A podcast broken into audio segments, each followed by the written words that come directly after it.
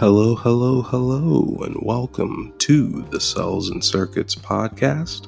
I am your host, Chibueze Anakor, and on this episode, we'll be talking about why people conflate Toonami and Adult Swim action. Then we'll get into the Lenovo Chromebook Duet and the future of Chromepads. And after that, we'll get into the second life of Avatar: The Last Airbender on Netflix. And without further ado, let's jump right into it. Alright, so first up, we'll be talking about why people conflate Toonami and Adult Swim action. And this is a very special topic because the day that this episode will be released, aka May twenty-sixth, twenty twenty, is the eighth anniversary of when Toonami was officially revived on Adult Swim. So I thought this would be a great topic to explore. To start off, let me give a brief introduction of both Toonami and Adult Swim, if you don't mind. So, for those of you who know me personally, you know this is a block that is near and dear to my heart to this very day. And so the block Toonami first aired in nineteen ninety-seven on March seventeenth on Cartoon Network, and it was to be their action animation block that showed both anime and American action animation. And that block had lasted up until two thousand eight on Cartoon Network and was revived on May twenty-sixth, twenty twelve on Adult Swim, and still broadcasts on Adult Swim every Saturday night to this day.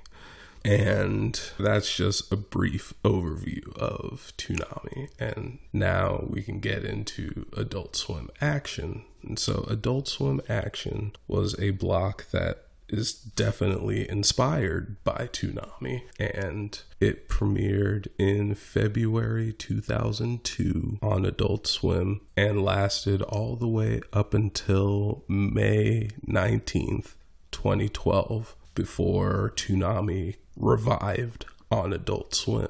And so you have these two blocks, and one clearly influenced the other. Toonami clearly influenced Adult Swim action. If you were there for the initial run of Adult Swim action, you would know that it's heavily influenced by Toonami, just based on how well that packaging is edited and also the similarities of the shows that were on Adult Swim action. And so that leads me to why people seem to conflate Adult Swim action and Toonami. And so if you are interested in animation and you've ever gone on to social media and noticed that a show that had never aired on Toonami was mentioned by someone on social media saying that it actually did air on Toonami, like, for example, Death Note or Scryde or Pilot Candidate.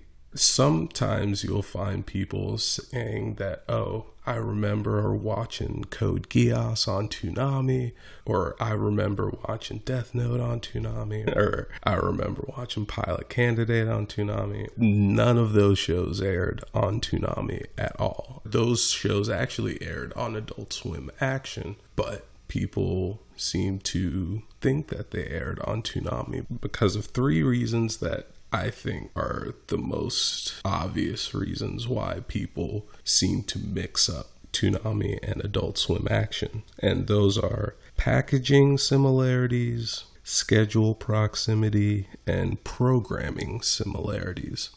So I'll start with packaging similarities.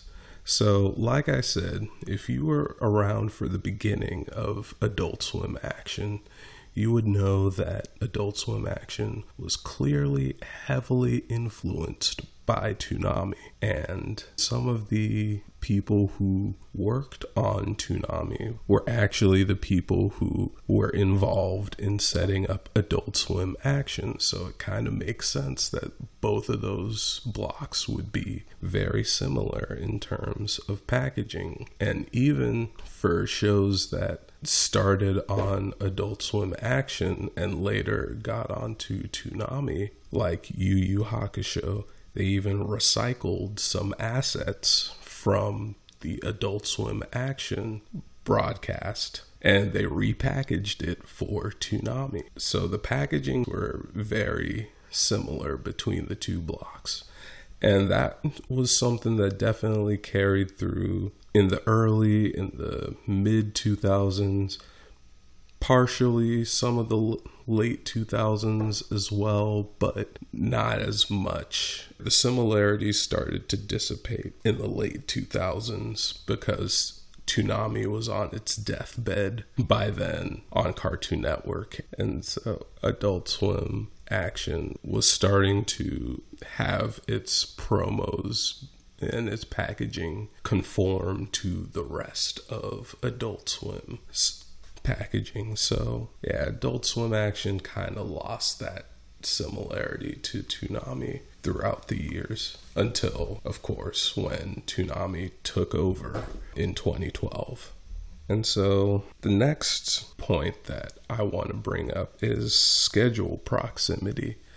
So if you ever noticed when watching Toonami and Adult Swim back in the early two thousands and part of the mid two thousands as well, you would know that sometimes Adult Swim action would come on right after Toonami, and that created this idea of kind of an extended Toonami because of the constant stream of anime.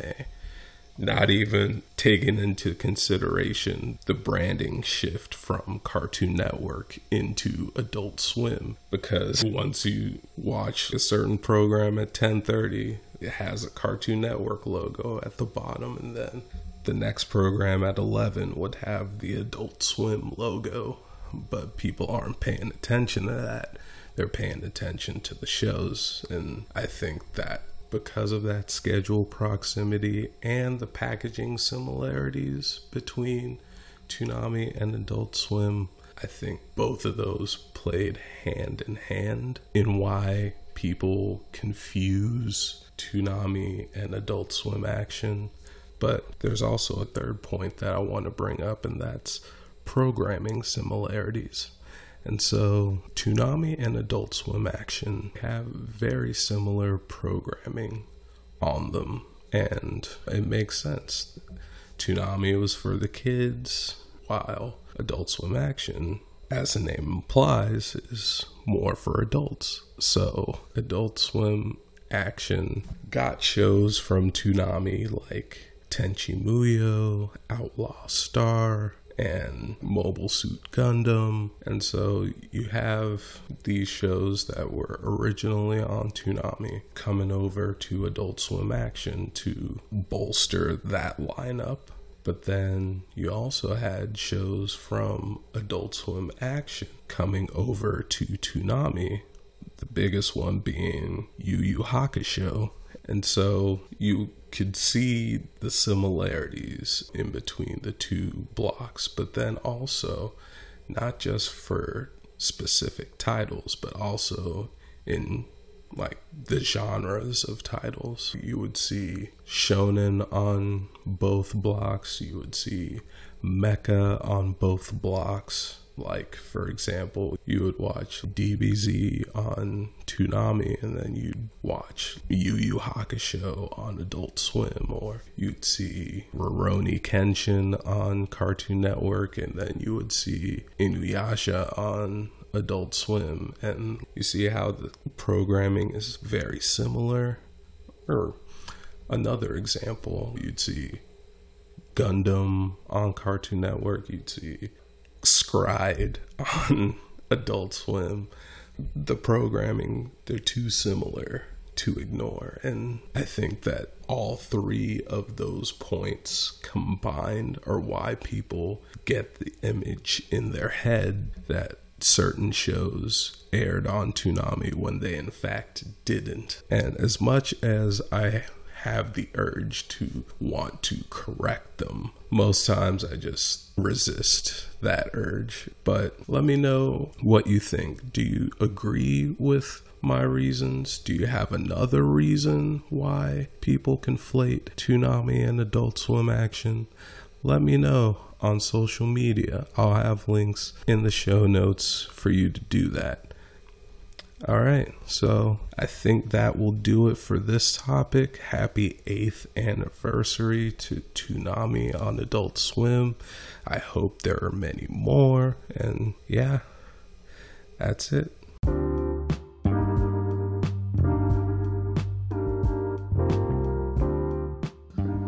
Up next, we'll be talking about the Lenovo Chromebook Duet and the future of Chromepads. Then after that, we'll go into the second life of Avatar: The Last Airbender on Netflix. The Cells and Circuits podcast will return in a moment.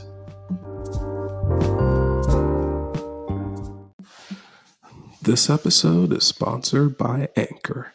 If you haven't heard about Anchor, it's the easiest way to make a podcast.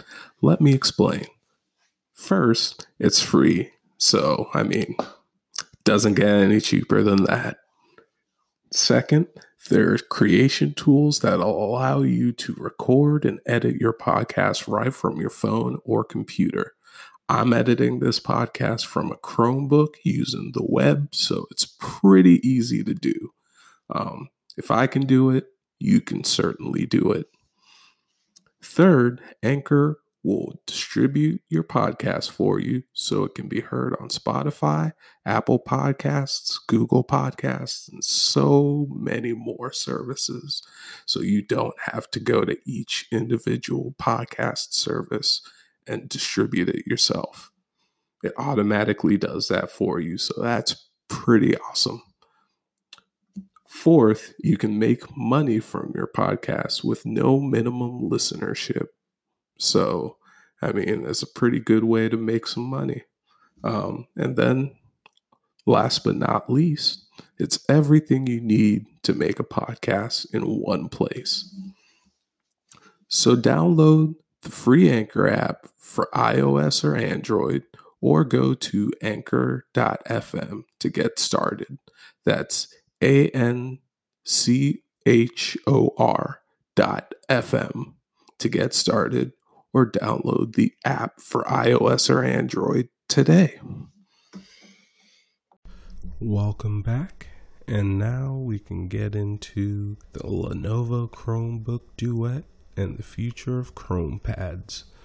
So Chromepads are what I like to call Chrome O S tablets, just to simplify the name, so I don't have to keep saying Chrome O S tablets. So for all intents and purposes on this podcast, I will talk about Chrome O S tablets as Chromepads from here on out.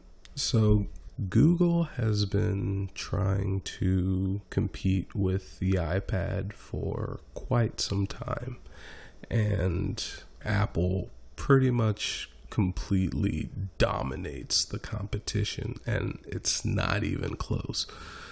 And so Google tried to compete with Apple in the tablet space, first in the form of Android tablets. And while the first wave of them were going well, thanks to the Nexus seven and devices like that, they eventually started to fade in popularity over time, and that was because of the lack of optimized apps for the Android tablet ecosystem.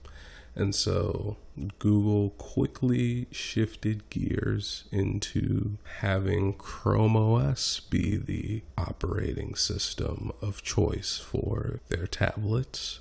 And so ever since they started doing that, they released, or I think one of the first tablets they released on Chrome O S was the Pixel Slate, and the Google Pixel Slate did not do well. As I had said in a previous episode, that tablet just didn't perform very well compared to the competition. It was very laggy. It just had a lot of problems with it. Or it was too expensive. It had a pretty low-end processor, but it was priced too high. It was a mess when it launched. And it was such a monumental failure that Google eventually just exited the tablet space entirely.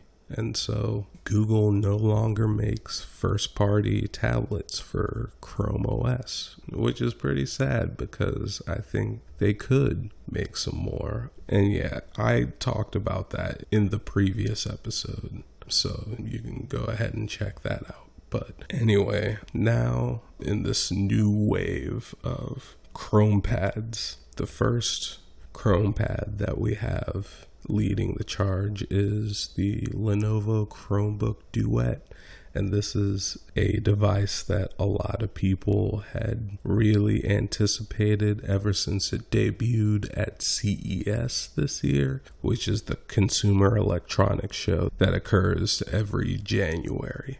But anyway, once that device was shown off, people were very excited about it, and now it's released and it's gotten pretty good reviews. And so I want to talk about like the features of the tablet. Like it's it's a ten inch tablet that comes with a keyboard case in the box, so that's normally something that you would have to pay extra for on on other tablets like the Surface devices, even Google's Pixel Slate, and then also, of course, the iPads.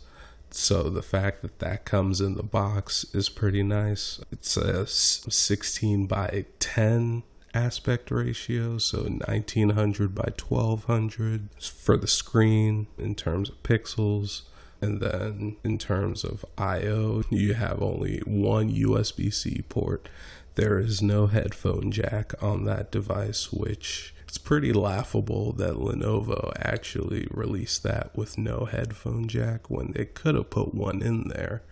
And I mean, the competition has tablets with headphone jacks at that price. Like Apple even puts a headphone jack in the base level iPad. And then you also have the Microsoft Surface Go.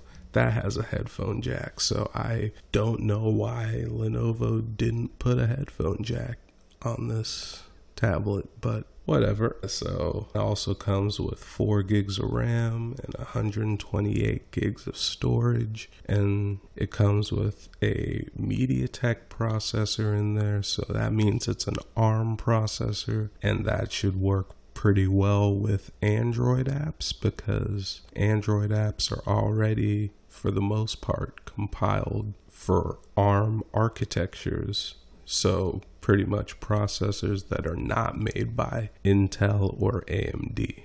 So yeah, and I think that it looks like a pretty compelling device for a lot of people, and I'm happy that people are finally getting their hands on it. I wish I could have gotten my hands on it, but it was sold out at pretty much every retailer, as most Chromebooks are, thanks to this pandemic. So yeah, I don't know when I'm going to be able to get one or if I'm going to be able to get one, but the most I can do right now is admire it from afar. And based on the reviews that I've seen of that tablet, it looks like it's a pretty good device to have, especially with its smaller size at ten inches. I think it will be very palmable or very easy to hold in the hand because I have the Pixel Slate, and while it's improved so much over time because of Google's software optimization for Chrome O S, there's just, the hardware is just something that once you have it, you have it. So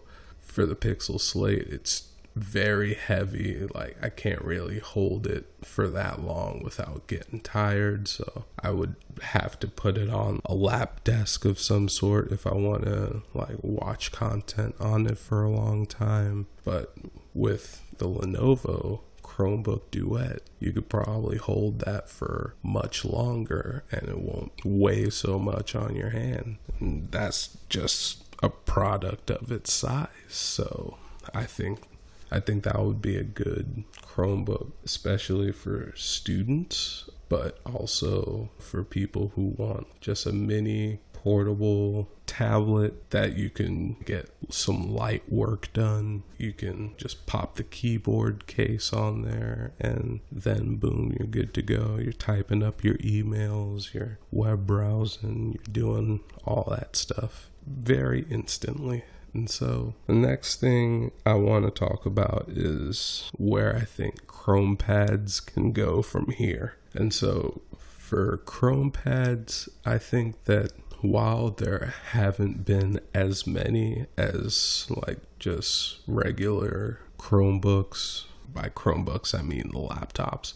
And so you have the regular Chromebooks and then you have the two-in-ones. And so I think that many manufacturers have been focusing more on those because why fix what ain't broken? But I think that as the Lenovo Chromebook Duet gets more attention and more demand, I think more companies will be stepping up to put out more Chromepads into the market. And I think that's a good thing for every one of us because competition creates innovation. And so we can't really let Apple just go uncontested for quite some time. There's got to be some competition there.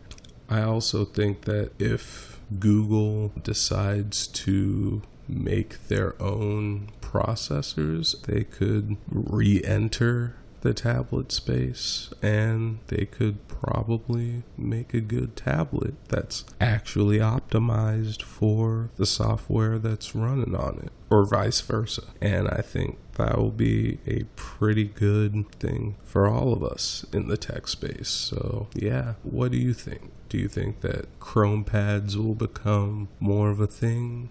Or do you think that Google should just not focus on tablets anymore and just move on to better things? Because I think that Google should work with more manufacturers to produce Chrome O S tablets. But let me know what you think on social media. And that will do it for this topic.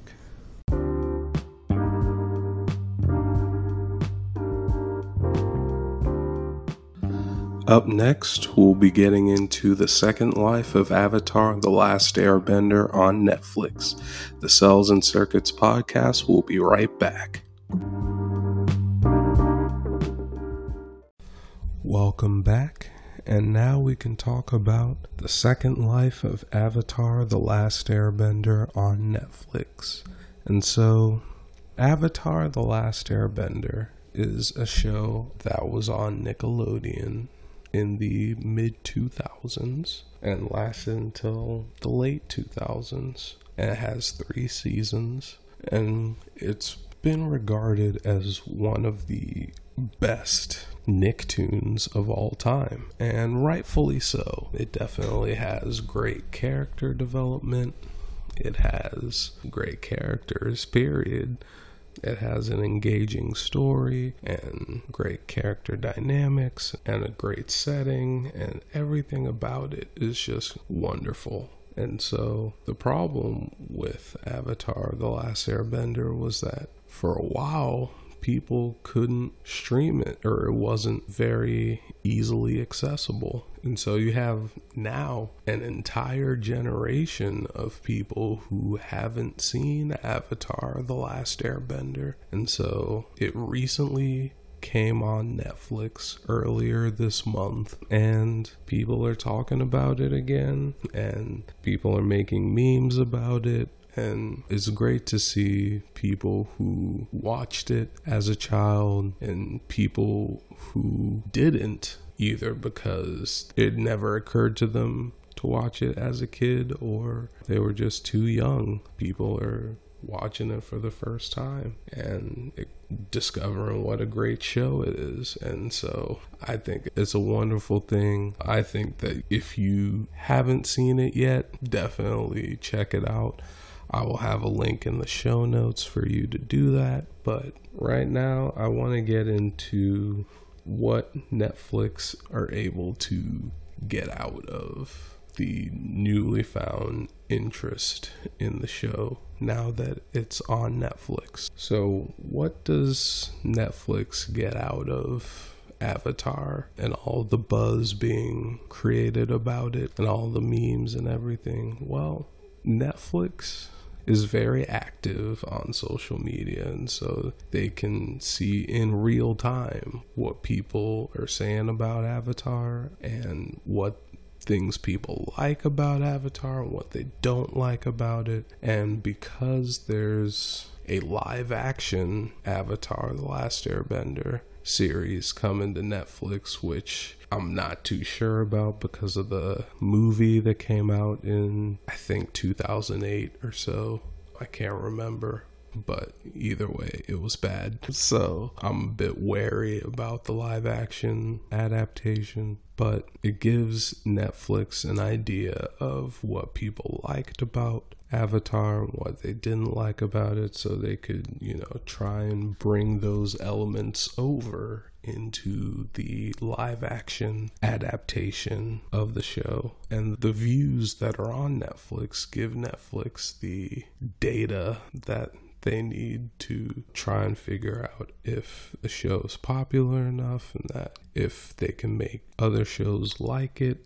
And so I think it would be in Netflix's best interest to make a show that's kind of like Avatar, which we kind of already see with shows like The Dragon Prince and things like that. So now that Avatar is popular again, I think that Netflix could definitely use the data that it's able to get in this age of social media to its advantage and try and produce shows that are just like Avatar and that people will gravitate towards. Now, whether or not whatever show that Netflix decides to make in the wake of Avatar's popularity will be considered a classic like Avatar is or not, I don't know, but we'll see if and when that happens. I think that Avatar's newfound popularity is a really good thing for animation fans and for really for everyone, because if people didn't watch it, maybe this newfound buzz will give them the incentive to watch it because of FOMO, because what else are you going to do during this pandemic? So yeah, I think that all the buzz surrounding Avatar is very much needed right now. So if you haven't seen it, go watch it. You won't be disappointed. It's an awesome show. Let me know what you think about it, especially if you're watching it for the first time. If you're revisiting it, let us know what you think. Is it as good as you remember? Is it better, worse? Let me know on social media. I'll have a link in the show notes for you to do that. And yeah, that will do it for this topic and this episode.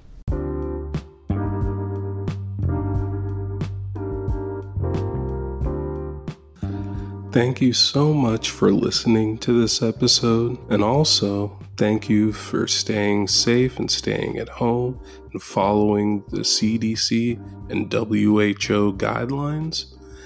Also, if you have any questions or if you have any comments about the subjects that were talked about in this episode, let us know on our social media.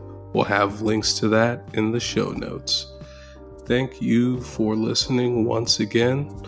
I am Chibueze Anakor, your host, signing off.